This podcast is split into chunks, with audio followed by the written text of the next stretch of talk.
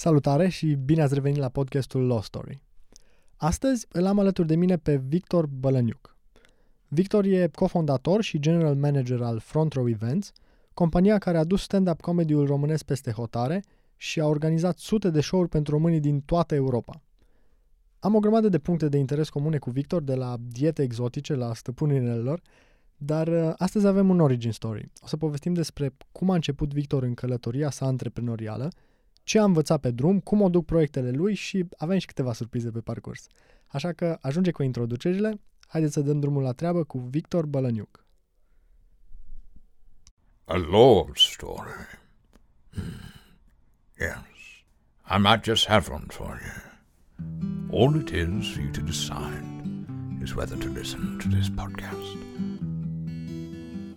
Mă bucur foarte mult că am ajuns să povestim. O plănuiam de ceva vreme, dar... Și eu mulțumesc pentru invitație. Păi, uh, hai să spunem oamenilor, hai să începem cu câteva cuvinte despre tine. Victor. Câteva cuvinte despre mine, sigur. Antreprenor de când mă știu. Um, și de când te știu eu. Și de când, Asta cu siguranță. De când mă știi tu, dar de când uh, am început eu să înțeleg uh, cu ce se mănâncă lumea asta. Uh, am știut că vreau să dezvolt afacerile mele și să fac ceva cu oameni, pentru oameni și să las o moștenire. Nu știu cum am știut lucrurile astea, probabil de la educația pe care am primit-o de la părinți, pe care o consider foarte importantă și esențială în uh, procesul de dezvoltare a unei persoane, dar știu că cel mai bine mi-au insuflat tocmai ambiția, perseverența ca să ajung uh, să mă dezvolt în persoana care sunt uh, azi. Uh, așa că, da, de mic am știut că vreau să fac afaceri, uh, proiecte uh, și așa mai departe. Foarte pe tare. care, bineînțeles, la vremea respectivă nu am știut că se cheamă, uh, nu știu, antreprenoriat sau... Eu am știut doar că vreau să dezvolt ceva ce e al meu și să las o, o amprentă. Asta e ideea, că um, am observat, în ultima vreme, antreprenoriatul a devenit destul de cool, dar când zic în ultima vreme, chiar mă refer la anii recenți.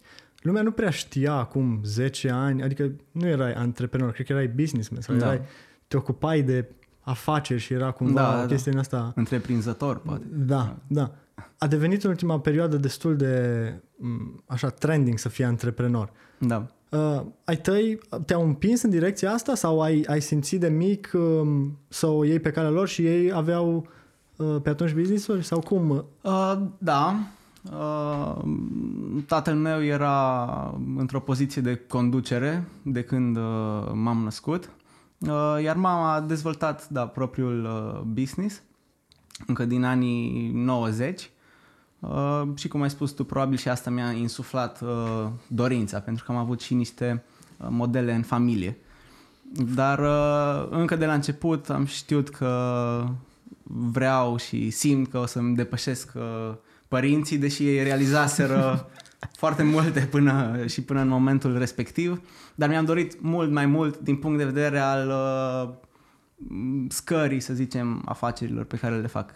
Foarte tare. Te întreb pentru că sunt foarte mulți tineri care văd trendul ăsta cu antreprenoriatul e cool și toată lumea vrea să devină antreprenor și cred că e cumva important să știi că ai totuși caracteristicile acelea care te da. pot ajuta să ai succes în afaceri și care te pot, cum să spun, să nu faci doar de dragul de a fi în trend cu lumea. E foarte ok să fii, să lucrezi pe un salariu și așa mai departe. Da. Nu toată lumea are ceea ce uh, e nevoie ca să fie antreprenor. Ce le recomand tinerilor sau la ce trebuie să fie atenți când își pun întrebarea dacă pot sau nu să conducă propriul business la un moment dat? Fac o mică paranteză, apoi revin la, la întrebarea Perfect. ta. Uh, cuvântul ăsta, antreprenoriat, destul de complicat ca, ca și cuvânt. Uh, și se spune că faci un lucru bun sau un proiect, o afacere bună când uh, știi, e atât de simplă încât știi să-i o explici bunicii tale. Da. Uh, iar prima oară când uh, i-am spus, am avut discuția cu, cu una dintre bunicile mele despre antreprenoriat. Deci ai pus în aplicare treaba asta la fix. Da. Uh, ea a înțeles că sunt uh, antrenor, nu antreprenor. Și a zis, dar de când antrenor? Dar cu sport, cu... Nu, nu, bunica, antreprenor, nu antrenor. A, și ce e antreprenor? Bun, în fine, după aia am explicat eu, dar de atunci uh, a rămas o glumă uh, da. pe care întotdeauna o fac uh, și a rămas valabilă. Când mă întreabă cineva ce sunt, cumva e și ciudat să spui sunt antreprenor. Fie spui dezvolt afaceri sau construiesc afaceri, da. dar eu întotdeauna răspund sunt antrenor. și cumva, cumva, cumva nu e nici departe de adevăr, pentru că până la urmă, dacă e să ne gândim, scopul unui antreprenor este să strângă o echipă în jurul lui și să o conducă, să fie un lider, nu da. un dictator, desigur, dar să conducă echipa aia de oameni într-un fel sau altul și să-și asume Corect. rolul de antrenor. Da. Deci Exact, e, e, o, e o glumă cu un sâmbure de, de adevăr, poate mai mult decât un sâmbure. Foarte da. Tare. Și să revin la, la întrebarea ta, uh, cred că cel mai important factor esențial uh, e să simți că e pentru tine. Nu știu cum să explic asta, uh, pur și simplu să simți, să, să simți că e ceea ce te bagă în starea creativă, productivă, de flux, de flow. De flow, da să simți că, să simți că trăiești când, când faci asta. Dacă nu simți și cumva o faci tocmai pentru că e cool sau trendy uh, și așa mai departe, mm, nu, nu o să te facă fericit. Nu o să ai energia pe care ți-o dorești. Eu cred că cel mai important da. e, e, e, e să o simți. Cumva poți să te ghidezi să după faptul că cu cât lucrezi mai mult, cu atât ai mai multă energie în direcția respectivă. Dacă îți exact. place ceea ce faci și dacă faci cu drag. Te trezești cu ușurință de dimineață și așa mai departe. Da. Și... Dar ca să ajungi să o simți, uh, asta recomand și fac și eu întotdeauna, uh, trebuie să experimentezi lucruri, uh, să le descoperi și după aia să tragi concluziile. Nu ai cum să o simți și fără să o experimentezi și să consideri că ești pe calea cea bună. Nu, trebuie da. să experimentezi cât mai multe direcții ca apoi să simți care e direcția potrivită, care reprezintă o provocare pentru tine, uh, care e unealta care te ajută să, să te dezvolți cel mai eficient și, și rapid și așa cred că prin, prin să... experimentare și trial and error Hai să mergem pe direcția asta și să fim un pic mai aplicați. Cum îți alegi tu ideile în care vrei să-ți, invers, să-ți investești timp și energie? Aici poți să fii din nou general sau poți să iei o idee de-a ta și un business la care lucrezi acum? Da, o să-ți dau, uh, să-ți dau exemplu personal. Uh, la noi și spun noi pentru că am un asociat uh, alături de care construiesc toate proiectele la care lucrăm împreună. Primul business a fost în industria entertainmentului, adică petreceri. Să nu fii modest, poți să vorbești despre da. ceea ce te ocupi acum, că mi-e greu să cred că e vreun român care să nu știe în țara asta de, de Antol și de restul nebunilor. Um, da, am, am avut o, o pasiune, deci a pornit și dintr-o pasiune, pasiunea fiind muzica sau uh, evenimentele pur și simplu. Îmi plăcea, da. îmi plăcea să, să, să merg la evenimente, să fiu în contexte sociale, uh, să ascult muzică. Și astfel s-a născut, da, primul, primul business care uh, pe care l-am început la 16 ani, dar înainte de asta, la 14 ani am organizat prima petrecere. uh, a fost o, o petrecere de revelion pentru colegii mei, eram clasa 8 -a. Iar apoi la 16 ani, deci în liceu, în clasa 10 deja, da. am luat-o în serios, și alături de un coleg am cumpărat, mi-am adus pianul, cântam la pian, deci din nou wow. o, o wow, pasiune wow, wow. În, în sensul muzicii, dar am făcut acest compromis sau sacrificiu ca să strâng niște bani cu care pot să încep uh, călătoria în lumea afacerilor. Uh, am vândut pianul, iar cu banii pe care i-am încasat din pian am cumpărat prima pereche de boxe și o stație și am început să facem uh, sonorizări și bineînțeles, uh, piața noastră de desfacere, în ghilimele, au fost uh, majoratele, pentru că eram la vârsta și da, în, în perioada majoratelor. Așa că în destul de scurt timp am ajuns să organizăm foarte multe uh, majorate și să oferim servicii precum sonorizare, DJ, MC și uh, alte elemente surpriză. Foarte tare. Asta a fost primul proiect care apoi a ajuns să se uh, dezvolte, să ia diverse forme. Eu nu consider că uh, acea afacere uh, nu, nu mai există. Ea pur și simplu s-a transformat Da. în altceva, sub diverse forme, sub uh, divers, uh, diverse branduri, dar uh, practic este același lucru care a evoluat uh, de atunci. În ceea ce astăzi este Front Row Events. Um, iar în Front Row Events, în ultimii uh, 2-3 ani, ne-am focusat atenția asupra unei piețe la care am și contribuit la dezvoltarea ei Da. din punctul meu de vedere, masiv în România și anume stand-up comedy-ul, care a devenit uh, trendy, cum spui tu, chiar în ultimii 2-3 ani, Da. de când uh, organizăm și noi evenimente de stand-up. Am ajuns uh, în 2016, poate chiar dintr-o întâmplare, să organizăm primul eveniment de stand-up, pentru că trebuia să umplem uh, niște zile libere pe care le aveam uh, închiriate într-o sală în care organizam altceva pe Da, da. vremea respectivă și am zis ce să facem, cum le umplem, uh, ne-am gândit, uite, există stand-up-ul, hai să vedem Da. cum funcționează în Timișoara. Încă nu era o mișcare la fel de nici de cum, nu, Da. nu, nu era populară la, Da, la, da. la vremea respectivă în, în România. Multe lucruri frumoase se întâmplă în situații de genul ăsta. Multe uși care se deschid când nici nu te aștepți câtă vreme Da. lucrezi spre o, o chestie faină. Da. Tare. Iar apoi uh, am organizat evenimentul, a fost bine, a fost bine, uh, incomparabil cu ce, a, cu ce a urmat, dar a fost un, un început bun, însă încă nu luam în considerare să ne dezvoltăm în area stand-up-ului. Uh, Eu eram încă student în anul 3 în Londra, când am făcut evenimentul a fost într-o vară, în vara campionatului mondial de fotbal din 2016 sau european, Nu mai știu. da. Uh, iar uh, a reieșit total din întâmplare, să zicem, din nou o, o oportunitate când o prietenă uh, din Coventry, care studia în Coventry, uh, mi-a spus, Victor, hai să... Uite, am văzut că ați făcut voi cu stand-up, un eveniment, nu știu ce. Hai să facem în, și în Coventry pentru comunitatea de români de acolo Wow. pentru că nu avem, nu prea avem evenimente românești Da. da. decât, nu știu, populară, muzică mai era sau, mă rog. Uh, Dar n-a fost niciodată stand-up uh, în, în Coventry. Zis și făcut, uh, am luat din nou legătura cu, cu managementul artiștilor uh, și am făcut primul eveniment în decembrie 2016, deci după câteva luni după evenimentul din vară, uh, în Coventry. Spre surprinderea noastră a tuturor, a fost un eveniment de foarte mare succes, în sensul că am umplut o sală de 250 de persoane, ceea ce mi s-a Da. părut foarte mult pentru comunitatea românescă din Coventry, care Normal. era mare, dar nu la fel de mare ca și comunitatea din Londra, de exemplu, Păi- sau în alte orașe. Probabil că o mare parte din românii din Coventry erau acolo, ceea ce Da, e da, da, da. foarte tare.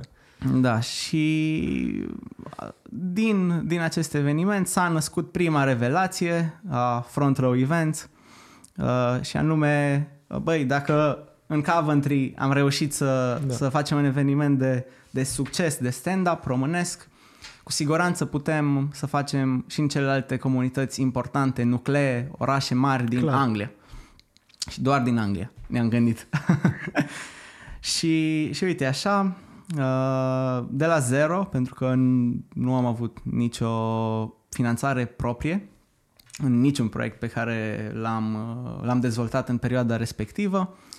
Uh, am, am găsit un investitor lituanian în Londra prin, uh, și asta e altă discuție bună pe care o putem aborda Clar. prin uh, un pot, pot să cumva să cel, cel mai important uh, lucru pe care l-am făcut în Londra a fost faptul că am cunoscut oameni și am contribuit activ la dezvoltarea network-ului meu în Londra. Cei trei ani pe care, pe care i-am petrecut acolo.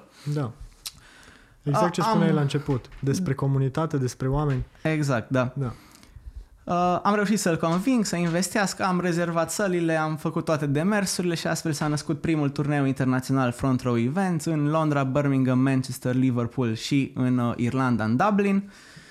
Uh, a fost de super succes, uh, lituanianul fericit și a încasat banii, noi am încasat banii și a urmat a doua revelație la scurt timp și anume uh, dacă a funcționat în Anglia, sigur funcționează și în alte țări din, uh, din Europa, pentru că uh, din păcate... Români sunt peste tot. Exact. Din păcate, din fericire pentru stand-up românesc, da. românii sunt peste tot și sunt mulți. Da, din, din păcate, rata de emigrare da. a, a României este foarte mare, uh, dar noi am încercat uh, prin, prin, prin proiectul nostru, Front Row Events, o, o, o valoare importantă de a noastră a fost tocmai faptul că um, renașteam sentimentul de dor de casă, uh, reuneam da. comunitățile din, uh, din diaspora uh, și era o ocazie uh, unică prin divertisment să, să, să se întâlnească, să mai discute,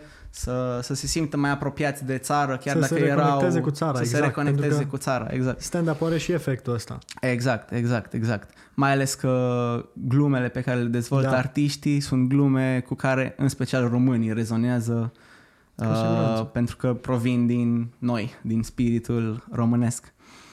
Uh, așa atunci am, am, am luat hotărârea să dezvoltăm proiectul în mai multe țări uh, din Europa ca să ajungem în 2018 să organizăm evenimente de stand-up în uh, 13 țări din, Wow. din Europa, uh, în peste 30 de orașe uh, și adunând uh, la, la un loc în fiecare oraș, în total peste 25.000 de români într-o singur sezon, într-o primăvară. Felicitări. Bravo. Mulțumim! Foarte tare. Foarte tare. Și cu ocazia asta toată lumea are de câștigat. Stand-up românesc are de câștigat, inclusiv Da, în țară. bineînțeles. Și toată lumea care e implicată în proiecte de genul ăsta. Bravo. Da. Da, noi am pionierat uh, turnele internaționale pentru artiști români, practic. Începând cu, cu stand-up. Uh, dar nu, nu exista conceptual un turneu în care un artist să, să se plimbe din țară în țară pentru comunitățile românești din, din diaspora. Super. Și Micuțu are podcast. Da. da. Mm. Foarte Poate îl tare. inviți la podcastul tău în, Mi-ar face mare într-o plăcere. zi. Cu drag. Oricând e prin Timișoara, dacă știi, Sigur, poți să le aduci pe aici. sigur. Super. Ce ne mai povestești?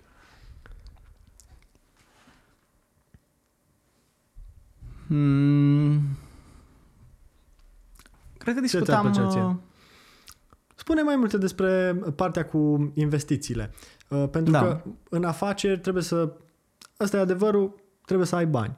Într-un fel sau altul ei vin de undeva. Fie că îi pui din buzunarul tău, fie că îți vinzi Da. pianul, fie că găsești pe cineva care să rezoneze cu ideea ta și care să aibă încredere suficient de mult în tine și poate după aceea în idee, și asta e interesant de subliniat, um, încă să-ți dea niște bani cu care să pornești la drum. Da. Povestește-mi cum ai găsit persoana respectivă, ce v-a ajutat să, să rezonați, ce a închis, uh, cum ați bătut palma și, și cum s-au întâmplat lucrurile de acolo. Da. Uh, în legătură cu primul investitor pe care l-am avut, respectiv uh, lituanianul, uh, prin is- istoricul bun pe care l-am avut în industria evenimentelor, adică un portofoliu Mhm. destul de solid până în punctul respectiv, dar nu la nivel european, ci doar uh, la nivel local, și pur și simplu un uh, business plan foarte bun, uh, foarte bine cercetat, research-ul e foarte important, uh, cifrele, bineînțeles pe orice investitor îl interesează cifrele, dar să fie reale. Da. Uh, și persoanele. Uh, de fapt, cel mai important, uh, facem afaceri cu persoane, nu prea facem afaceri cu uh, branduri sau cu, uh, Da. mm, cu, cu, cu companii. Uh, până la urmă, la nivel fundamental, afacerile sunt tot între, între persoane. Da. Iar dacă rezonezi cu principiile și valorile persoanei din fața ta, uh, care îți cere o investiție sau uh, orice, uh, cu siguranță e, asta e cel mai important. Da. Iar apoi, bineînțeles, urmează planul de afaceri și uh, istoric și a- așa mai departe. Dar cel mai important e, ești tu. Când Ești am tu. văzut că ai toată colecția stăpâninelor în bibliotecă, am zis, gata, clar, omul e de-al meu. și apoi mi-ai povestit și despre Tim Ferris și despre diete ketogenice și așa mai departe. Și știu că, cu siguranță, ceva e acolo. Deci, Da. foarte tare. Ok, și uh, cum, uh, cum a decurs procesul? Din momentul în care te-a văzut sau v-a văzut și a zis, da, e interesant, vreau să vă ajut, uh, ce se întâmplă mai departe? La ce să fie atenți, poate, cei care sunt pe care să iau o investiție? Dacă ne poți da detalii de genul ăsta. Uh, În primul rând, din punctul nostru de vedere, e foarte importantă etica, moralitatea, adică să fii corect și transparent 100%, uh, pentru că doar așa poți să dezvolți o relație sănătoasă cu chiar și în viață, nu doar în, în, în business. Da, corect. Onestitatea e, e foarte importantă, chiar dacă uh, o dai de gard. Adică e la fel de important și în momentele uh, rele să fii onest în continuare și uh, și direct să, să, să spui Da. da. totul. Comunicarea e foarte importantă. Am comunicat permanent cu oricine ne-a, ne-a ajutat și comunicăm. Considerăm că e foarte, foarte importantă comunicarea. Uh, și bineînțeles, în legătură cu investiția, un tracking, o, o raportare uh, Da. foarte bună, uh, adică un, un, un, un sistem de, de monitorizare din partea investitorului. Uh, Dacă nu-l are el, uh, să ți-l pună la dispoziție, Da. Uh, recomand să îl faci tu. Uh, Mi se Am pare înțeles. un, un element cheie. Uh, și asta e și un, uh, un aspect care uh, mai târziu poate să înlăture orice îngrijorare, obiecție, adică raportezi Da. non-stop uh, ce faci cu banii Da. investitorului. Până la urmă, la început toți suntem prieteni când pornim la drum și ar fi și cum să fie altfel, dar pe parcurs pot să intervină diverse lucruri pe care e bine să le prevezi Da. și cumva să-ți creezi toate cele nu, rapoarte Da. de care vorbești tu ca să prevină sau să ajute la soluționarea diferendelor între... Da, s- spun, Întrebări. spun asta pentru că am trecut și printr-o experiență negativă, să nu vorbim doar despre Spune mai multe. lucruri frumoase uh, și s-a întâmplat exact ce îți spuneam. Uh, am, am avut un, un investitor despre care nu pot să uh, vorbesc încă, poate să pot în, într-o zi. Uh, și mi s-a reproșat la un uh, moment dat că nu am făcut anumite lucruri uh, Da. care nu ni s-au cerut inițial, dar ei presupuneau că noi le știm sau că o să Da. le facem uh, De la sine. de la sine, exact, natural. Da. Uh, dar noi pur și simplu nu ne-am gândit la, la acele aspecte Da. Uh, de natură juridico-financiară, să zicem. Da. Uh, neavând în momentul respectiv nici know-how-ul necesar ca să le facem. Dar Da. ei se așteptau să le facem, dar neavând niciodată discuția, nu le-am făcut. Apoi ni s-a, ni s-a reproșat uh, acest lucru, care a dus la cumva escaladarea uh, conflictului, care a dus într-un final la de o rupere a colaborării. Am înțeles.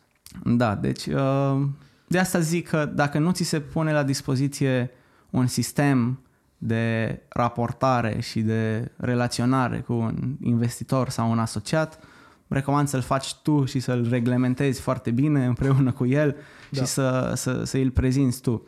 În teorie asta e treaba și aici foarte bine știu fondurile de investiții, pentru că așa funcționează. Ei îți pun uh, la dispoziție un sistem de raportare, vor să știe în fiecare secundă ce faci cu, uh, cu banii.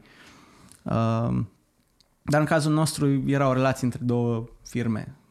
Uh, Da. Asta seamănă mult și cu fondurile europene. Dacă vrei, putem să facem un, o trecere Da. și spre direcția aia, că ai avut uh, tangențe da, și, cu, da. și cu partea asta, pentru că și acolo uh, toți banii trebuie foarte bine și foarte strict uh, evidențiați și toate cheltuielile trebuie să, să aibă o Exact. aprobare sau măcar o, o preaprobare, o prevedere într-un buget și așa mai departe. Da. Povestim un pic și despre fondurile europene? da, sigur. Hai să vedem. Cum începi să... Sau care e momentul în care știi că ideea ta e- se pretează uh, pentru a fi finanțată european și care sunt pașii pentru a accesa o astfel de finanțare? Da, Hai începem sunt, cu prima. uh, sunt uh, Ce fel A- de idei se pretează aș, aș pentru merge a fi în două, finanțate în momentan? două direcții. Mhm. Pentru că până de curând în România, cel puțin din câte știu eu, um, nu au fost oportunități pentru startup-uri decât în ultimii ani, prin, Da, prin asta programe e- de finanțare. Așa că nu puteai să vorbești până de curând despre fonduri pentru un proiect nou, pentru că trebuia deja să f- ai o societate comercială Pe care să o bine dezvolți. pusă la punct, stabilă, cu cifre bune pe care să o dezvolți. Deci erau doar care fonduri să aducă pentru... uh, aport Exact, măcar exact. jumătate la dezvoltare. de cele mai multe ori? Da, da, da, da. Uh, dar de curând, prin, prin, prin programele uh, noi de finanțare din România, au acces și cei care vor să înceapă o afacere. Uh, și așa am beneficiat și noi de, de o finanțare, uh, Startup Nation. La noi a venit cumva ideea sau gândul natural pentru că prin prisma proiectelor pe care le dezvoltam la, în perioada respectivă, aveam nevoie tot mai mult de development uh, în tehnologia pe care Da. o foloseam uh, online și în, Da, da, da. în, în activitățile noastre.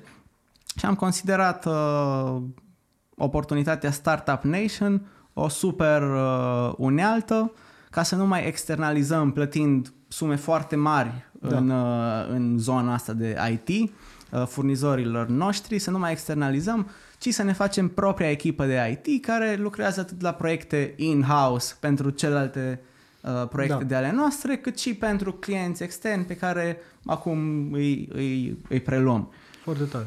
Uh, dar noi am avut de lucru uh, din prima pentru că deja uh, aveam proiecte în, în desfășurare în, în zona asta. Da.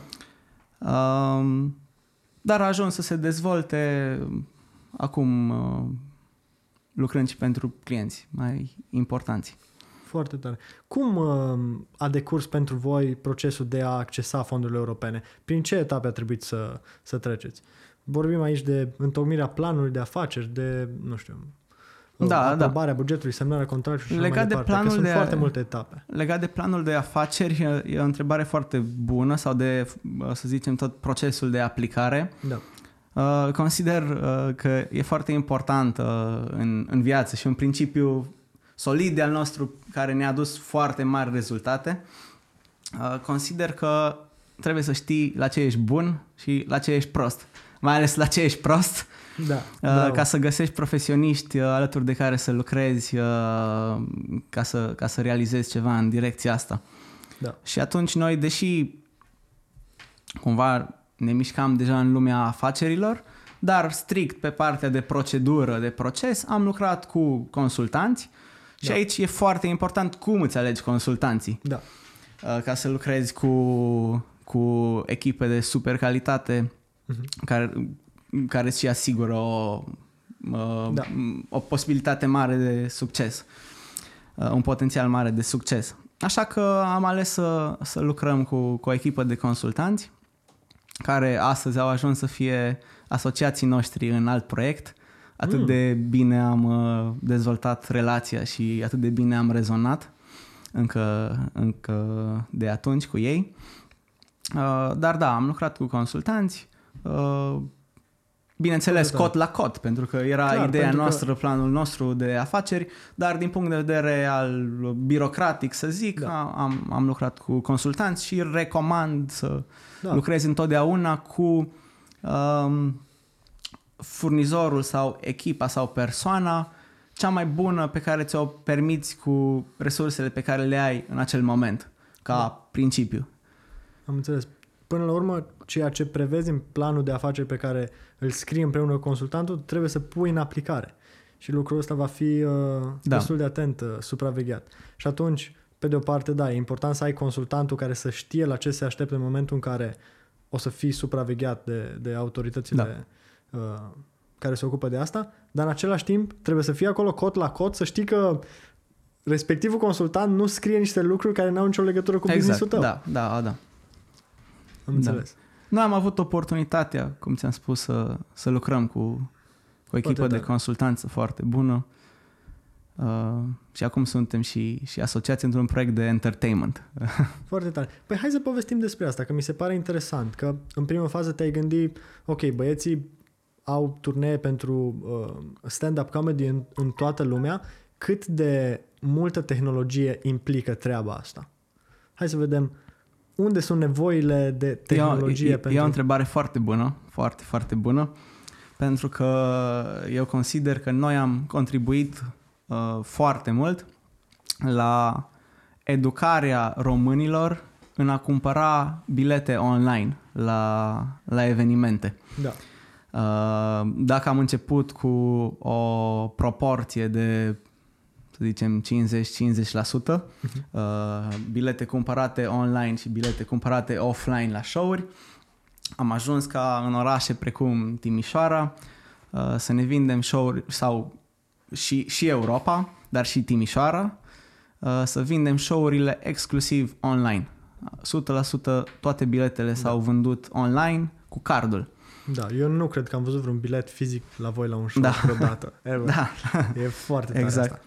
Ok. Uh, și noi am, am, am încurajat întotdeauna și am uh, dezvoltat sisteme de vânzare online, că aici uh, răspund la întrebarea ta cu tehnologia, mm-hmm. ne-am concentrat foarte mult pe uh, un proces cât mai simplu de cumpărare online și la a oferi oamenilor încredere în brandul nostru că au siguranța că se va întâmpla evenimentul, că va fi totul în regulă, că uh, să fie liniștit să-și bage cardul acolo, că sistemele noastre de plată sunt super securizate Da. uh, și promovând și comunicând toate elementele astea, am ajuns să vindem aproape 100% online în orașele principale, 100% chiar. Foarte tare.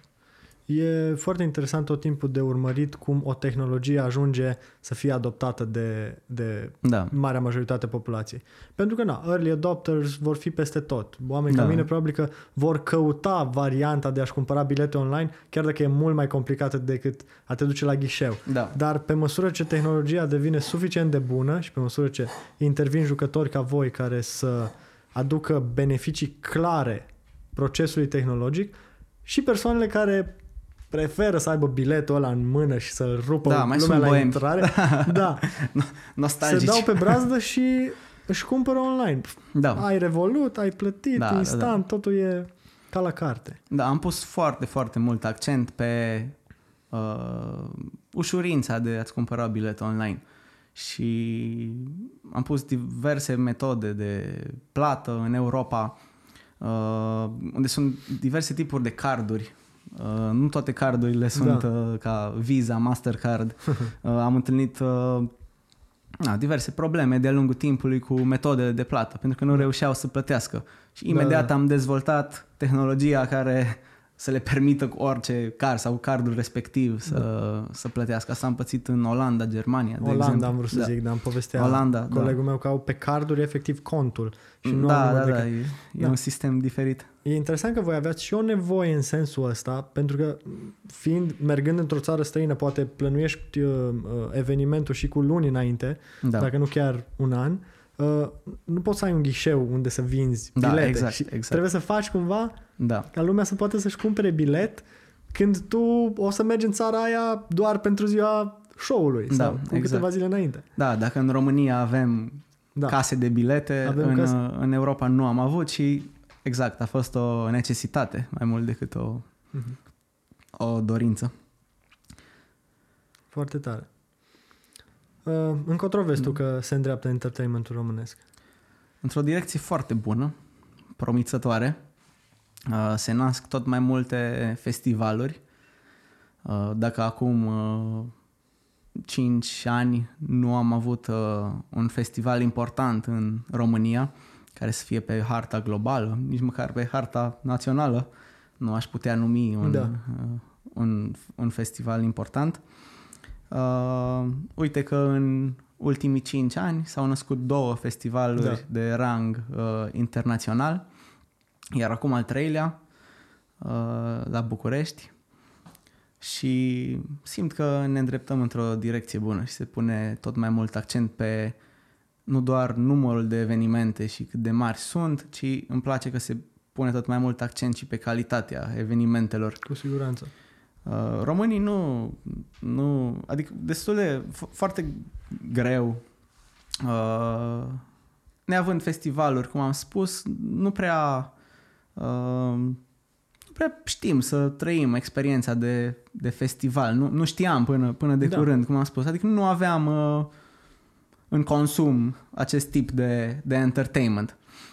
Și odată cu primul festival important, Untold, um, am început să învățăm și pentru că am început să învățăm și să experimentăm un festival, um, am fost foarte uh, entuziaști și foarte fericiți și trăiam 100% Da. acolo, în, uh, trăiam trup și suflet, eram în festival și tocmai de asta, că de asta, de asta am spus, e atât de apreciat festivalul românesc, uh, respectiv Antol, să zicem, Da. de artiștii internaționali și echipele internaționale care vin la festival, pentru că e un fenomen uh, uh, sunt, sunt mult mai entuziasmați oameni în România, Da, e o mult energie. mai uh, energia, exact, Da. da.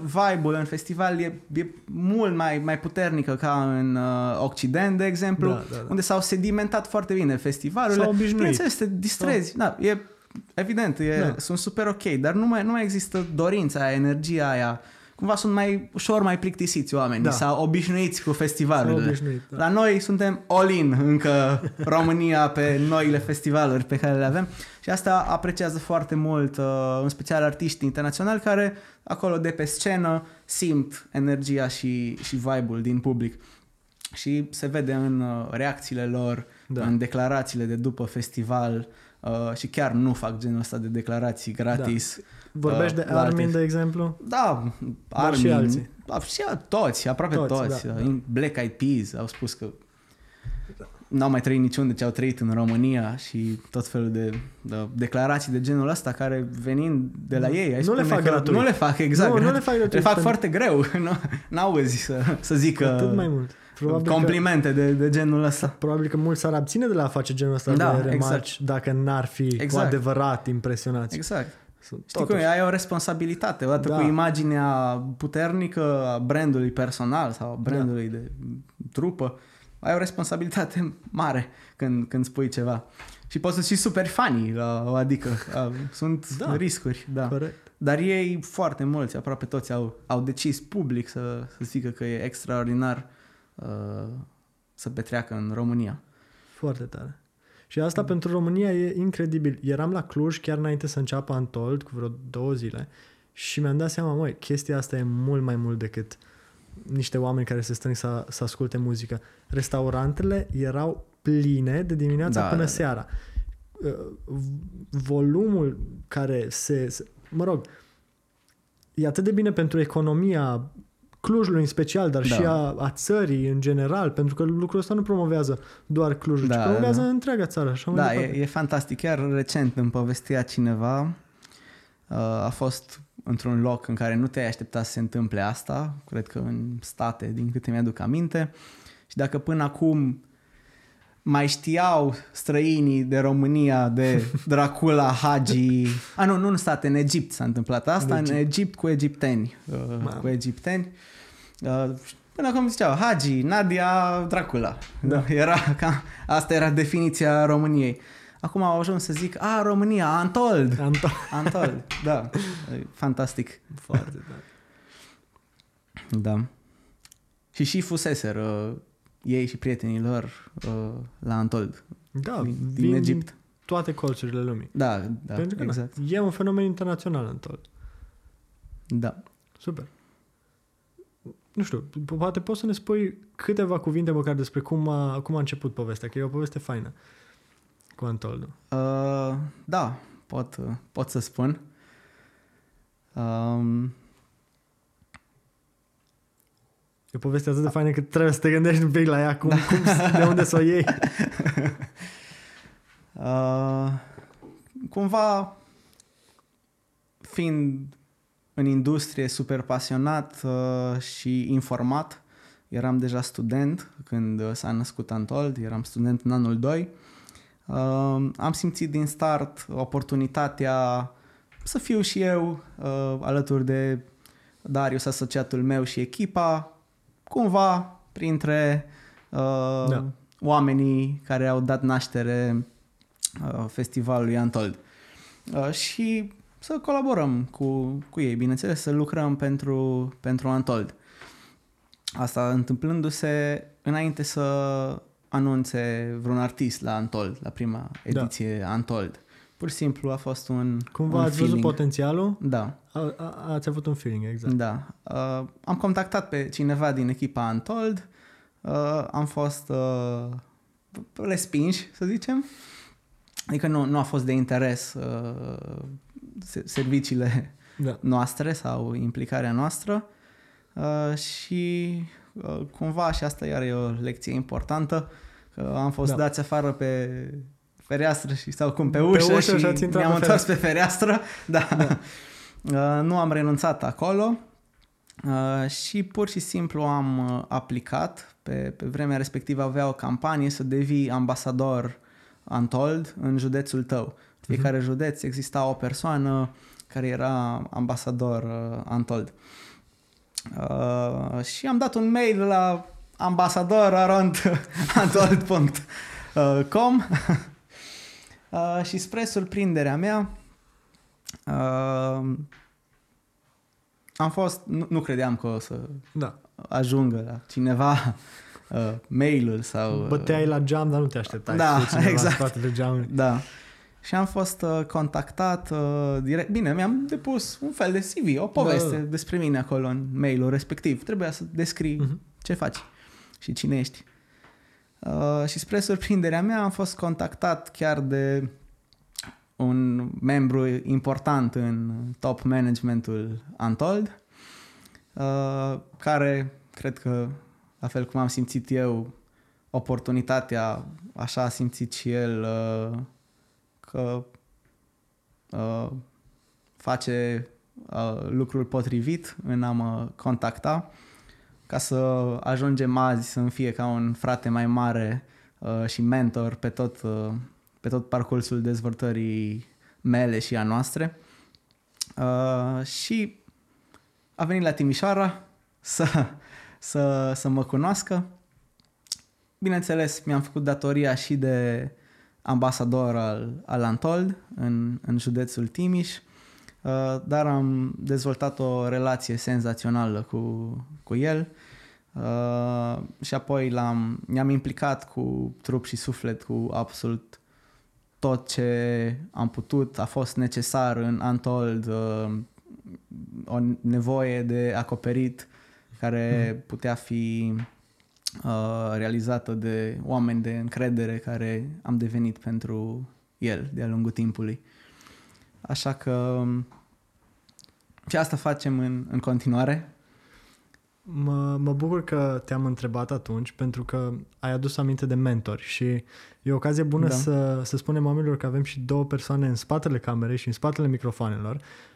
Uh, m-aș bucura da. să ne spui câteva cuvinte despre ei și despre câteva cuvinte despre ce înseamnă să fii mentor și te pregătești sau chiar ești la rândul tău un mentor pentru viitori antreprenori. Uh, da, uh,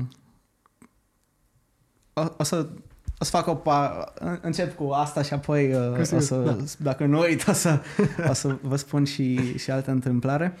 Uh, da, prietenul meu, uh, Adrian, care, care este de, de față, uh, investește foarte mult uh, efort și inclusiv la nivel uh, public, prin, prin proiecte, uh, în uh, educația copiilor. Uh, ceea ce mi se pare extraordinar.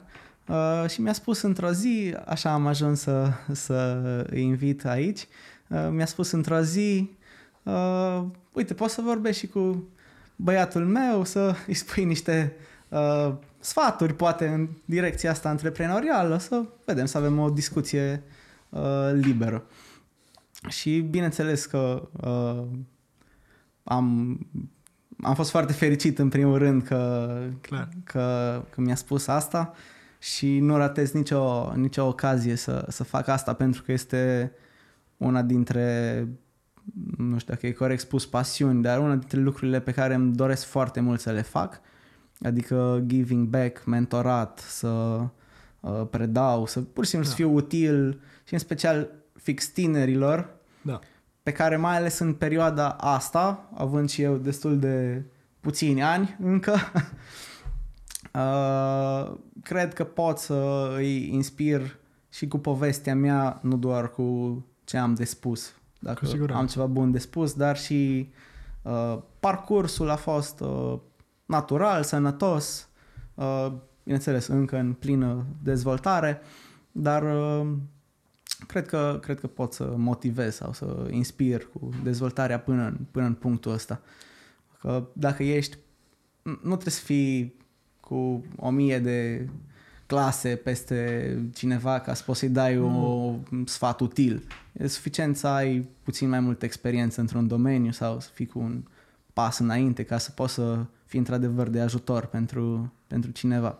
Cu siguranță. Și e incredibil ce poate să facă simpla poveste. Doar să-i spui, cum ai spus tu, povestea ta și el să tragă la rândul lui concluzii. Pentru că, până la urmă, asta e o mare parte din ceea ce ne face oameni. Să învățăm din greșelile altora și din experiențele altora.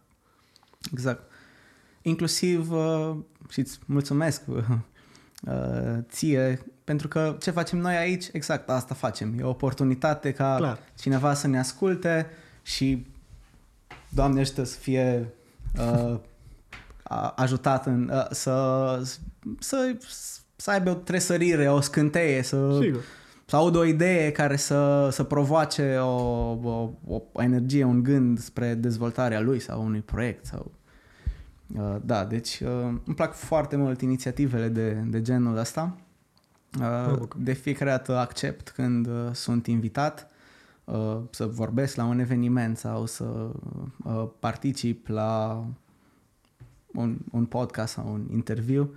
Uh, și mai mult decât atât, mă și uh, lupt după să se propage cât mai bine ca să ajungă la cineva la, pentru care ar putea fi util. Clar. Niciodată nu știi de unde poate să apară scânteia aia pentru Da, cineva. exact. Trebuie doar să ai, să-i oferi cât mai multe șanse să, Da. să rezoneze cu o idee, să vadă o chestie Exact. interesantă. Dar ideea Și- apare din, poate, Da. dintr-o propoziție, poate să apară. E- Clar, la care tu nici Da. nu te gândeai. Da, Sigur. exact. Și până la urmă noi nu, nu e în, în, cum să spun, nu încercăm acum, să facem noi pe uh, educatorii și, să, Nu. și așa mai departe. Niciun caz. Noi doar povestim lucruri care... Cum am spus, e important să știi de ce ești prost și că ești prost. Clar, clar. Și cu, cu cât să știi mai multe, oricum îți dai seama că ești mai prost. Da, cam da, da, cam da, asta da. se întâmplă. Apropo, uh, îi trimiteam un link cu ceva interviu, material unui prieten și era un subiect destul de filozofic. Și mi-a spus, bă, termină mă cu prostile, vrei acum să mă apuce gândurile, să mai studiez mai departe? Lasă-mă, mă, că dacă, sunt mai fericit dacă sunt mai prost, nu-mi da de astea. Bineînțeles, glumea pentru că și el e foarte Da. interesat de dezvoltare. Da, e un sâmbure de adevăr. Adică nici n-ar avea cum. Fericiți Da. cei sărași cu Duhul. Da, da, Ce să facem? Facem și noi ce putem. da, exact. Super. Dar sunt, sunt super oportunități. Chiar luam în considerare la un moment dat să urmez o carieră academică uh, în învățământ, adică învățământul superior. Uh, o să mă mai gândesc dacă e forma potrivită pentru mine, pentru că nu e neapărat în concordanță cu celelalte obiective uh, și cred că pot să găsesc alte forme prin care mesajul meu să fie auzit uh, mai bine. Păi, hai să te întreb. Poate întrebarea asta era mai bună pusă mult mai uh, Da. da. devreme, dar uh, face școala suficiente? Cum te-a ajutat pe tine învățământul în general și, și profesorii poate în special uh, să te dezvolți Da. da. antreprenorial? Auzim poate din state mai mult decât de oriunde altundeva faptul că școala nu prea face nimic pentru antreprenori. Da. Poate abia acum începe să mai recapete teren. Ai Da. învățat ceva din școală? Bine, tu ai, cum ai spus despre învățământul superior. Acolo s-ar putea să fie niște Nu. diferențe notabile, Nu, dar nu sunt. nu în mod necesar, da. Da. Uh, Din punctul meu de vedere, cea mai importantă et- etapă uh, e- sunt clasele primare, Mhm. uh, care trebuie să fie foarte bine uh, gestionate cumva, pentru că atunci începe formarea în adevăratul sens al cuvântului, al persoan- a persoanei. Uh, și acolo, cel puțin la mine, am avut șansa uh, să am un, o învățătoare uh, extraordinară și o educatoare. Uh, a, a, fost, uh, a fost un moment cheie pentru mine. Uh, învățământul în grădiniță și clasele 1-4. Dacă dai greș acolo, da. uh, îți șanse foarte mari să, să, se, să se strice treaba pe termen lung. Eu am, uh, prima grădiniță la care am fost a fost o grădiniță uh, de stat, cred, mm-hmm. da, de stat, uh, care nu mi-a plăcut uh, deloc. Eu nu știam să comunic atunci că nu-mi place sau nu știam ce se întâmplă, doar plângeam și nu-mi da. plăcea. Cred că am stat aproape un, un an acolo. Uh, până și-a dat seama uh, mama că pe ceva nu e în regulă, adică dacă da. continuăm așa, nu e, nu e ok. Și noroc că și-a dat seama, Asta a avut, zic. da, uh, da, a avut înțelepciunea da, să, să-și dea seama. Uh, deci mergeam foarte greu, mergeam cu uh, terifiat de în da. fiecare da. zi acolo la, la grădiniță. Uh, pentru că oamenii uh, care te formau acolo, educator, stafful, da. uh, erau, uh, nu, nu era ok pentru, uh-huh. pentru educarea unui copil. Și apoi m-am mutat la, la o grădiniță privată, unde eram doar 5-10 uh, copii pe, pe vremea aia, unde am avut oportunitatea să am o educatoare uh, senzațională care a, a contribuit mult la, la formarea mea. Cam mai apoi și maica mea, pentru că s-a prins că ce important e că a văzut trecerea de la uh, plâns în fiecare zi la copilul da. care am devenit, a pus foarte mult accent pe uh, găsirea învățătorului potrivit uh-huh. în uh, clasele 1-4. Da. Și atunci din nou am avut oportunitatea uh, să am o învățătoare extraordinară și apoi din nou oportunitatea în clasele 5-8, dar acolo a fost chiar uh, neprevăzut cumva, dar am avut profesori uh, extraordinari care au contribuit, da, la, clar, la uh, la formarea sănătoasă, cumva. Da, e, e foarte fain că ai avut oameni. Da, ce vreau așa să spun, cum trebuie, da. dar poate poți să ne spui câteva cuvinte și despre materiile exact, efective, a, pentru asta, că asta vreau să spun. tu încă din liceu, poate nu, chiar Da. din clasa 8 ai spus Da, că ai, da. ai organizat primul eveniment. Da. Sunt sigur că, na, într-o oarecare măsură, poate asta ți-a afectat cumva acele, uh, cum să spun, uh, criterii pur, note și așa mai departe, Da. care au legătură cu școala. Ce face un părinte când vede că poate copilul lui e mai degrabă interesat de a organiza baluri decât de a da teste Da. la fizică? Uh, ai, ai, ai spus foarte bine. Uh, consider că oamenii, prin uh, educația pe care au putut să mi ofere în, uh, în dezvoltare, cum am spus, părinți, în primul rând, uh, educator, învățător, au contat foarte mult din punct de vedere al uh, valorilor de leadership, să zicem, pe care mi le-au insuflat. Mhm. Dar ca know-how din tehnic, din școală, uh, prea puțin consider că uh, folosesc azi, Da.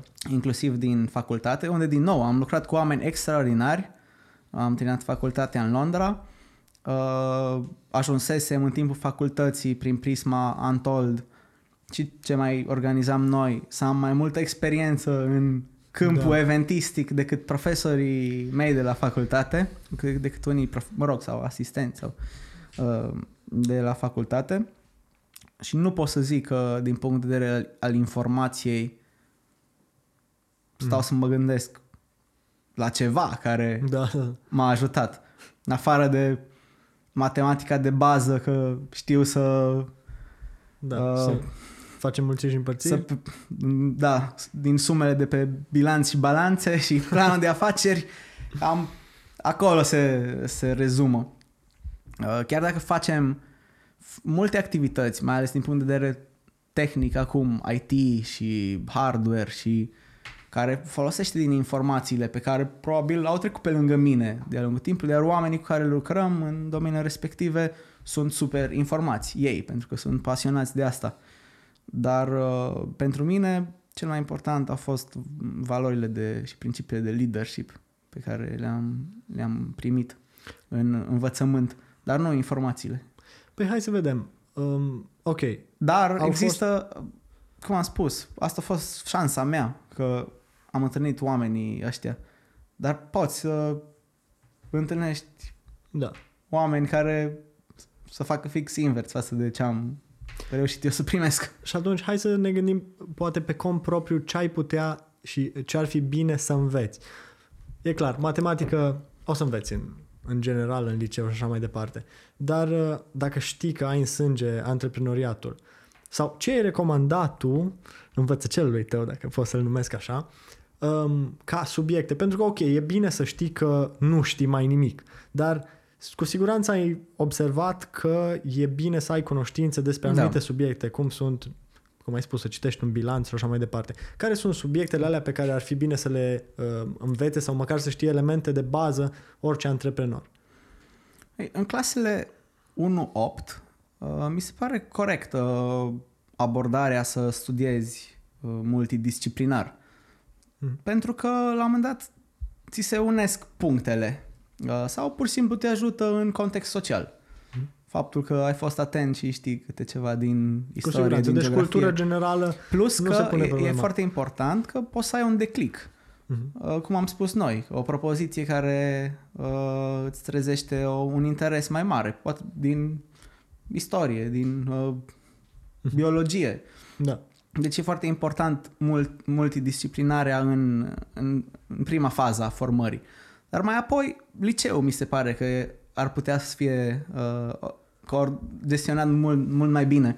Pentru că deja ești într-o perioadă în care cam începi să, să descoperi sau ar trebui să fii încurajat să, să descoperi ce îți place deja în, în liceu. Ca mai apoi să fie permis să te focusezi în primul rând pe ce îți place și poate apoi și pe, pe alte discipline, dar deja să începi să te formezi pentru viață și pentru viața a, și pentru carieră. Mm-hmm. Uh, dar sunt, sunt de acord cu, bineînțeles, cu, cu multe discipline, dar, uh, dar nu se pune deloc accent pe descoperirea asta de, de sine, de uh, pur și simplu să, să descoperi ce, ce tip de personalitate ești, uh, poate ce pasiune ai, ce îți place să faci, ce nu interesează pe nimeni. Asta e, asta e trist. Și deja ești în altă etapă foarte importantă ca adolescent a formării. Uh, liceu, nu? Între 14-18 ani, când te pregătești deja serios pentru viață. Da. Dar uh, educația sau învățământul așa cum e el uh, nu te pregătește pentru o viață antreprenorială, ci doar pentru o responsabilitate în fața persoanei care te monitorizează, nu? Prin note. Da.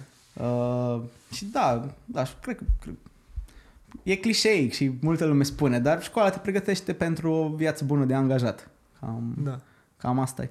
Că lucrezi la ceva ce trebuie să lucrezi, nu la ce vrei tu să lucrezi. Uh, ca mai apoi să fii verificat pe subiectul respectiv sau să fii tras la răspundere și, și e, o, e o tensiune așa. Da. Și din nou, nu e nimic rău în a fi angajat. E nu, perfect, lumea are nevoie da. de cât mai mulți dar mai întrebat, angajați de uh, calitate, dar uh, mai întrebat din punct de vedere să, antreprenorial, da, cum clar, te ajută s-ar, școala. S-ar putea să te ajute mai mult vorbele profului de bio exact. din pauză decât uh, efectiv ceea ce predă la Exact, la da, cred, cred, că, cred că tocmai asta ce spuneam, uh, calitățile de lider pe care le vezi în oamenii care sunt în fața ta te pot inspira să o iei pe, uh, pe o cale proprie și să începi tu să studiezi în paralel cu școala uh, ce îți place sau zona asta de afaceri, antreprenoriat. Dar nu, școala nu face nimic în, în sensul ăsta. Ce ți-ai propus pentru 2020? Ai niște New Year's resolutions sau uh, care sunt obiectivele no. pe anul ăsta? Nu, nu am uh, New Year's resolutions pentru că avem un plan bine pus la punct pe mulți ani și pur și simplu respectăm de când uh, a fost făcut. Sau, bineînțeles, să-l adaptăm din când în când. Dar uh, știm, știm ce, ce vrem să facem. Adică să, ce, să dezvolt, ca uh, termen general, să dezvoltăm uh, afaceri alături de oameni faini uh, și pentru oameni. Uh, și cumva oportunitatea noastră, a mea și a lui Darius, e că pasiunea noastră e să dezvoltăm afaceri. Uh, ca proces de dezvoltare a unei afaceri din, încă din faza de Asta vreau să inițială până să o punem pe picioare. Asta și atunci vreau... nu contează atât de mult pentru noi ce facem, dacă rezonăm cu ideea, e fezabilă, avem un plan de afaceri solid, uh, e pe trend, e, sunt diversi factori, uh, atunci pur și simplu challenge-ul să dezvoltăm ceva nou e ceea ce nouă ne dă cea mai bună energie. Mm-hmm. E și asta la limita dintre artă și știință, pe acolo, la, la graniță, că a dezvolta o afacere implică niște lucruri extrem de stricte, dar afacerea în sine e mai mult artă, ceea ce Da. faci. Da, Și atunci Frumos. poate o echipă bună să dezvolte orice afacere. Cum, cum e treaba asta cu oamenii de calitate care pot să facă da, ce? da. Eu Chiar cred că cu o echipă bună, cu calități în zona de management, uh, pot să dezvolte, da, orice, orice afacere. Uh, și bineînțeles, e foarte importantă și o bună organizare. Pentru că banii nu prea vin din uh, hipsterială. Banilor le place uh, organizarea, monotonia, când totul e bine pus la punct, se întâmplă lucrurile bine din punct de vedere financiar. Mhm. Dacă e doar pe uh, non-conformism, să zicem, Da. uh, cred că sunt destul de slabe șanse. Cel puțin pe Pe termen, termen lung, lung exact, pe termen lung. Da, termen poți să lung, dai da. lovitura pe, Poți să pe dai termen lovitura pe scurt, termen dar, scurt, da, dar- pe termen lung, da. Mhm. Luăm întrebări și din public, dacă vreți.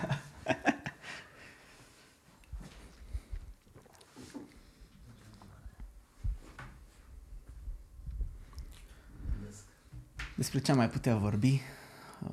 Păi am atins o grămadă de subiecte și a fost destul de intens, așa, te-am, chiar te-am pus să ne Am oferi o trecut de la grămadă de una la alta. informații. Foarte tare. Na, mie mi-a plăcut mult uh, și abia aștept, sper că mai facem asta. Trebuie neapărat să mai facem pentru că am niște subiecte extrem de bune, extrem de bune și pe trend, uh, pe trend ecologic. Mai Dă-ne ales un în, teaser, în, în măcar. contextul actual, Că acum ai făcut curios și pe mine, știți, așa... în contextul socio-economic global. Uh, și cred că ar trebui să ne dedicăm un, un episod doar pentru, pentru povestea respectivă. Facem un, un, un proiect non-profit uh, inovativ în, în România cel puțin, conectat cu entertainmentul, Mhm. dar și cu ecologia și o să dezvoltăm uh, ceva mare, mare în, în județul Timiș. Bravo, foarte tare. Păi abia aștept să, să-mi spui mai mult. Da. Am o întrebare eu, dacă Excelent, te rog.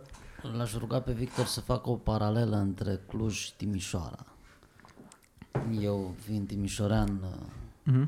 și noi timișoreni în general avem mândria noastră și anumite frustrări legate de dezvoltarea ceva mai accelerată în ultima perioadă a Nu merge Clujului. Clujul e înaintea noastră. Da, Mm. până Asta și zice lumea. Clujul e înaintea noastră. Mă rog, nu că ar fi multe înaintea noastră, dar cel puțin pe zona entertainmentului uh, Clujul este mai dinamic, mult mai dinamic decât Timișoara. Da. Dacă ai vreo explicație legată de asta, mulțumesc. Tu ești bănățan? Uh, da. Ești bănățan, Timișoara, așa că da. fala e și... o resimți la fel cum o resimțim noi doi. Uh, mi se par destul de similare din punct de vedere uh, al dezvoltării companiilor din, uh, din cele două orașe, adică infuzia asta a multinaționalelor și a companiilor mari extrem de benefică atât pentru Timișoara cât și pentru Cluj. Sincer, deși sunt acolo în, uh, în cercurile respective. Uh, nu înțeleg exact de ce, din punct de vedere al infrastructurii, Clujul s-a dezvoltat atât de bine. Probabil sunt motive politice, mă gândesc, uh, pe care nu le cunoaștem. Uh, dar clar, asta a fost uh, cheia spre o dezvoltare a culturii și evenimentelor și entertainmentului cu atât de uriașe beneficii uh, econom- și economice și sociale în uh, Cluj versus Timișoara, uh, a fost cheia uh, punerea, punerea la dispoziție a infrastructurii organizatorilor de evenimente. Da, eu, aș, Uh. eu voiam să fiu superficial și să întreb dacă au clujenii mai mulți followeri decât timișorenii, dar tu ai punctat ceva foarte bine No. și aici ai putea să dezvolți. Cât, câtă cooperare au avut din partea autorităților locale în dezvoltarea fenomenelor de, Da. de, de festival? Da, e, clujenii e și evident cât- că, că foarte multă, foarte multă implicare, dar Și când zicem implicare, zicem inclusiv bani. Da, inclusiv bani. Dar nu cred că nu cred că asta a făcut diferența. Cred că și în Timișoara se, se dorește și din ce știu și ce discuții am mai avut, se dorește foarte mult și în Timișoara. Dar adevărul e că, simplu spus, n-ai unde. n-ai cu ce să lucrezi. nu ai unde să faci ceva la, la scară mare. Sala Olimpia e E, da, saloni. ca și cum mergem la cineva într-un garaj mai mare. Da. Apropo de sala Olimpia, uh, nouă ne e apropiată, să zicem. Eu știu, eu știu, nu, au ieșit niște lucruri foarte frumoase, doar Da. că e mică și e... E mică, da. Na. Da, da, da.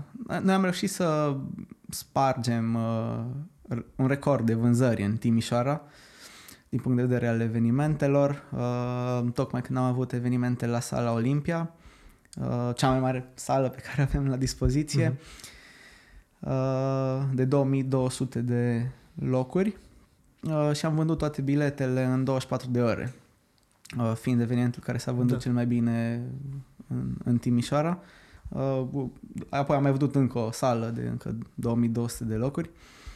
Uh, dar da, asta este problema. N-ai unde. Nu neapărat că n-ai cu cine, dar n-ai, n-ai, n-ai unde deocamdată.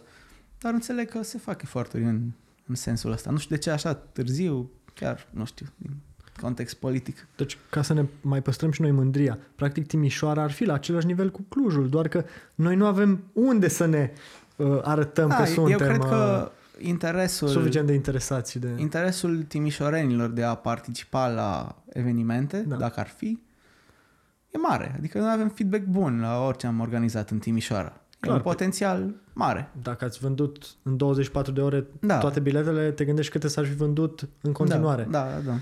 da. Da. Dar dacă în Timișoara am vândut uh, Și- atât, în Cluj uh, s-au vândut la un eveniment similar uh, 7000 de bilete pentru că exista sala polivalentă. Asta sala, da. Deci, din nou, nu că n-am putut vinde și noi, dar nu mai aveam unde să punem un show. Fenomenul mi se pare cu atât mai inexplicabil cu cât Timișoara, trebuie să fim realiști, e mult mai aproape de vest decât e Clujul. Da. Și dacă ne uităm câți oameni, cum spuneam, câți oameni sunt în Cluj, în jurul Antold, e incredibil. Eu sper că Da. lumea e, superfici- e, e suficient, are, are o vedere de ansamblu și înțelege că oamenii ăia nu merg doar să asculte muzică, merg să consume tot ce are orașul respectiv și tot Da, ce le exact. poate fi pus la dispoziție, de la cazări, la restaurante, la fel de fel de magazine. Deci e, oamenii ăia vin și lasă foarte mulți bani Da. în momentul în care are loc un eveniment La de nivel genul de ăsta. 10 de milioane de euro. Da. La nivel de zeci de milioane de Într-o euro. Iată, săptămână, în, iată, în câteva zile. iată. Da. Deci, Da, practic, e un fenomen un eveniment extraordinar. ar scoate investiția unei săli D- de da. câteva ori, probabil. Da, da, da, da, da. Nu putem să o lăsăm pe nota asta dramatică.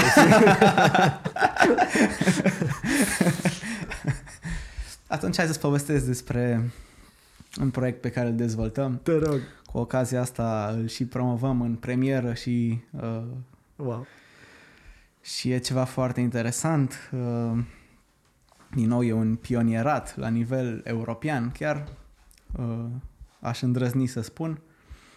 Uh, dezvoltăm o sală de boxing fitness, se numește, ca și concept uh, sportiv, uh, în care vom ține uh, antrenamente, clase, doar clase, uh, high intensive training, dar bazate pe principii și elemente și valori ale boxului. Da. Uh, inovația cu care venim, sala se deschide în Timișoara în uh, cel mai probabil în sfârșitul lui februarie sau martie 2020, anul acesta. Uh, iar inovația cu care venim uh, poate fi caracterizată prin două direcții și una este tehnologia pe care o dezvoltăm. Echipa noastră uh, de IT uh, dezvoltă o tehnologie care prin uh, senzori uh, instalați uh-huh. în sacul de box, îl numim un fel de sac de box inteligent, uh, îți măsoară conectându-ți smartphone-ul la sacul de box când ajungi în sală, pur și simplu pui bip, s-a uh-huh. conectat la sacul de box uh, și ai o aplicație a noastră, o aplicație dedicată și personalizată uh-huh. cu brandul uh, sălii de fitness um, și îți măsoară anumiți metrici uh, din timpul antrenamentelor. Uh-huh. Uh, cum ar fi numărul de lovituri, forța, uh, viteza cu care ai lovit. Iar acești uh, metrici, odată că sunt proiectați în sală, deci uh, challenge-ul e mare să fii cât mai sus în clasament uh, în timpul antrenamentului, uh, pentru că îți vezi rezultatele da. live acolo în, în sală. Uh, iar, uh, bineînțeles, ți se... Da, ca, ca la cycling. Bineînțeles, ți se arhivează în uh, aplicația noastră, uh-huh. uh, care îți corelează rezultatele din timpul antrenamentului cu măsurătorile și cântările foarte specifice pe care ți le uh, oferim uh-huh.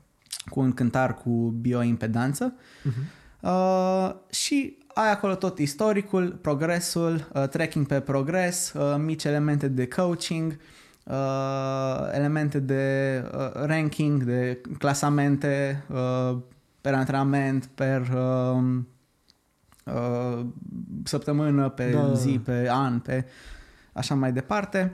Uh, elemente de gamification, adică primești uh, recompense uh, pentru d- dacă progresezi, bineînțeles. Uh-huh.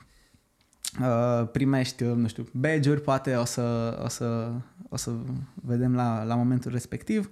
Uh, și cu asta și încurajăm și o să depunem eforturi în formarea unei comunități în jurul brandului și sălii de box uh-huh. cu oameni care împărtășim uh, valori și principii uh, similare.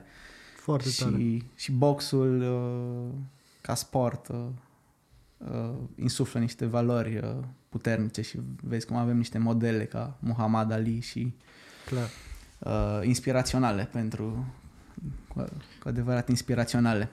Era a doua direcție interesantă și unică, uh, pe lângă tehnologia pe care o implementăm în, în context sportiv, uh, este entertainmentul. Uh-huh. Practic va fi sport plus entertainment întotdeauna. Uh, clasele sunt gândite ca să fie entertaining pentru participanți și mai mult decât atât suntem extrem de bine echipați din punct de vedere tehnic, uh, fix ca un club. Deci va fi clubul uh, de zi cu zi, da. de lumini, uh, plasere, proiecții, muzică, boxe, sistem de sonorizare uh, mare. Uh, te vei simți ca, ca în club, dar vei face sport. Foarte tare. În loc să dai cu mâna în sus, o să dai cu mâna da. la sac. exact, da. Mi se pare foarte tare. Nu știu cum stă da. Clujul pe sport, dar uite, Timișoara vine cu o, o chestie foarte da. faină. Uh, bravo. Eu știam câte ceva despre proiectul vostru cu boxul, dar nu știam atât de multe și acum mă bucur că am auzit detaliile astea. Da. Sună foarte fain. Spun sincer, eu fac jiu și am un sac da. de box la care mai dau din când în când, dar mm. să încerc treaba asta cu siguranță o să fac. Super. Super. Te așteptăm. Clar, clar. Darius, știu că e cu boxul. Da, da, da. Asta e pasiunea lui Darius, asociatul meu. Da. Așa s-a născut ideea.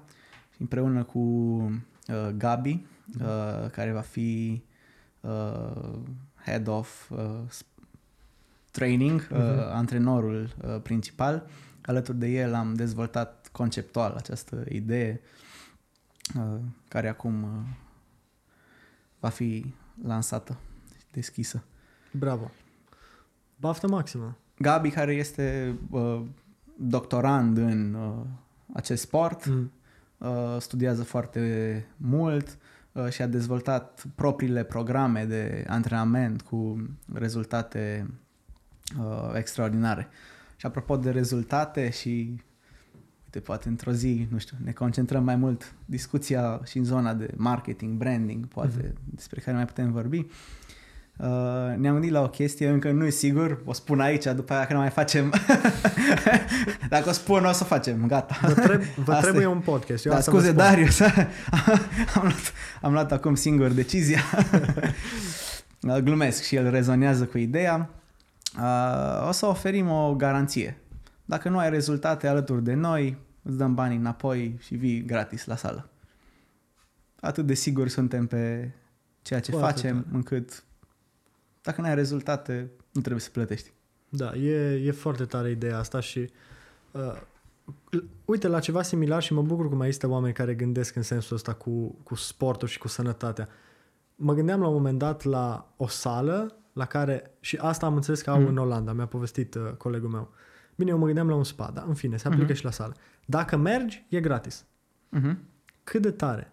În așa fel încât să te, să te încurajeze să vii și chiar să faci sport. Da. Și cum ai zis și tu, vii și cu siguranță, cu toate nebunile la care v-ați gândit și cu expertiza voastră, lumea o să aibă rezultate.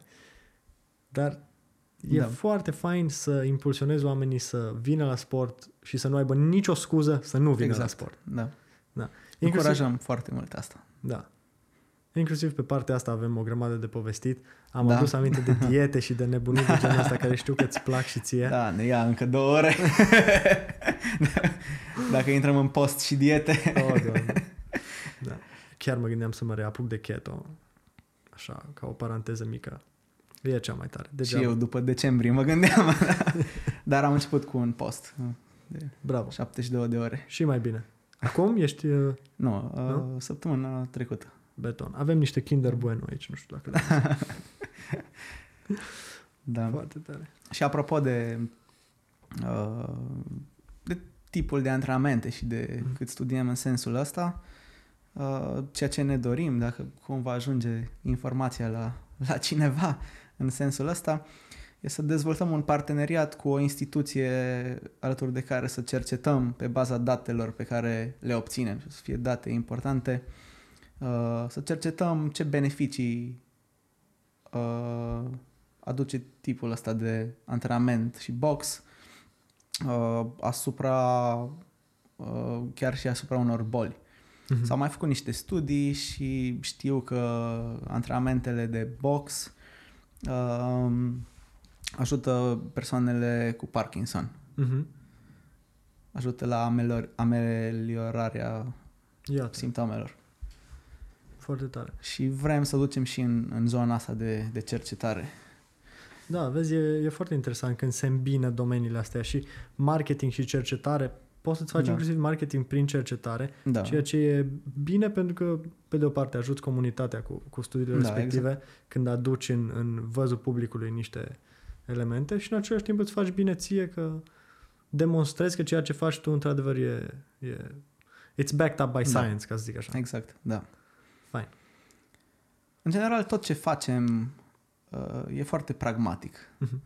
Uh, e simplu de explicat, cum am spus la începutul discuției, și e foarte pragmatic. Nu prea facem basme, povești. A- Aducem un impact real uh, în, în viețile oamenilor care interacționează cu firmele și proiectele noastre. Într-un fel sau altul. Chiar mă tot gândeam la, la asta și e, e, mi-am dat seama că e un factor care ne motivează. Uh, De exemplu, în uh, stand-up, Mhm.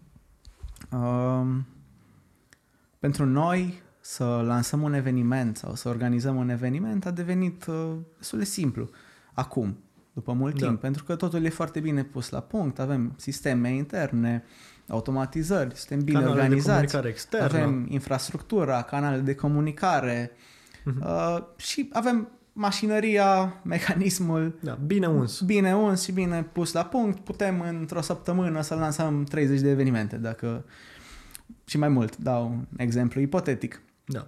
Deci a devenit cumva uh, simplu. Uh, dar ce ne motivează pe noi și ceea ce e extraordinar, cum pentru noi e simplu, uh, dar pentru oamenii care participă la evenimente, e o adevărată uh, călătorie spirituală, mai ales în, în industria asta, adică să participi la un eveniment. Da. Generăm atât de multe emoții pozitive, toate, cred, și unele negative, dacă avem Au și ele locul lor. generăm atât de multe emoții încă din primul punct în care publicăm un eveniment. Mhm. Uh, omul vede evenimentul publicat, se bucură că vine artistul X la el în oraș, Da. vede a doua oară reclama, intră, își cumpără bilet, se uită cât e prețul biletului, zice, a, a, e ok, hai că e ok, mergem. Uh, încă o, o, e- o emoție. Uh, Da. După aia intră în procesul de cumpărare, mai ales cum uh, am spus că promovăm noi uh, cumpărarea online. Da. Românul destul de greu s-a acomodat cu asta. Încă ai puține emoții când bagi cardul bagi acolo, cardul. nu? da. Deci, încă o, o emoție. După aia când vezi că plata s-a efectuat, nu te simți bine când primești da. mesajul ăla. că plata ta s-a efectuat în siguranță. Apoi așteptarea până la eveniment. Abia aștept, e peste o săptămână, peste două, peste o lună. Abia aștept să vină, îți pui în calendar, îți pui alarmă, nu? Îți pui în agenda. Da. Da. Mai ales dacă e după un timp, mai, peste un timp mai, mai lung. Și bineînțeles, când ajungi la eveniment, emoția de la intrare, e bun biletul, îmi scanează pe telefon, merge să scanăm. Uh, și în fiecare punct, până la punctul evident, când te râzi la glume și pleci uh, Da. de acolo deconectat și detașat de toate grijile cotidiene. Dar uh, per total și holistic cred că generăm foarte multe emoții uh, și la nivel personal, adică pentru o singură persoană și multiplicat cu Da. Zeci de mii de participanți uh, pe care i-am avut la evenimente, cred că generăm niște emoții în lumea asta Mi-ai deschis și așa o niște, energie Mi-ai deschis așa niște perspective și abia aștept să ne mai vedem să și povestim asta pe ne, larg despre ne motivează. marketing. Da. Sunt foarte curios cum ați descoperit exact elementele astea, momentele mai bine zis, când au loc emoțiile și tipul de emoții și cum să, să, să gestionezi bine situația cu Mhm. omul din spatele ecranului, de exemplu, sau omul de la uh, sala de, de eveniment. Da. E foarte interesant tot procesul ăsta de a găsi punctele și de a ști cum să le Da. gestionezi pentru a fi bine persoane respective și pentru a-ți fi bine ție ca business. Exact. Că până la urmă asta face diferența în, uh, în business. Da. Foarte tare. Dar e important tot ce faci să fie cu asta în gând. Să faci Da. ceva util pentru oameni. Hmm. Într-un fel sau altul. Și ceva așa, cu un scop măreț. Da. Uh, un scop nobil, să zicem. Unul dintre fondatorii Google spuneau despre asta că dacă ai un scop suficient de mare, e foarte greu să nu, să nu atingi măcar o parte din el. Da. Așa că aim as big as you can, da. ținta să fie cât mai mare și, și, și scopul tău să fie cât mai măreț, în așa fel încât măcar ceva, o Da. parte din el, o frântură să-ți iasă. Exact. Să țintești spre soare sau spre lună, că oricum ajungi printre stele, nu? Uite, cu asta e foarte fain de încheiat, spre deosebire de povestea cu Clujul. Da. Bine. Da. Bine, mulțumesc pentru Mi-a făcut mare plăcere Invitație și și mie. cu siguranță o să ne mai vedem. super. Abia aștept și mai avem multe, multe interesante de povestit. Beton, Sper că și utile. Așa. Asta e scopul. clar. Așa că pentru cei, de, cei care ne ascultă, dacă aveți întrebări pentru data viitoare, le așteptăm cu drag. Da. Salutare! Salutare. Ceau. Ciao.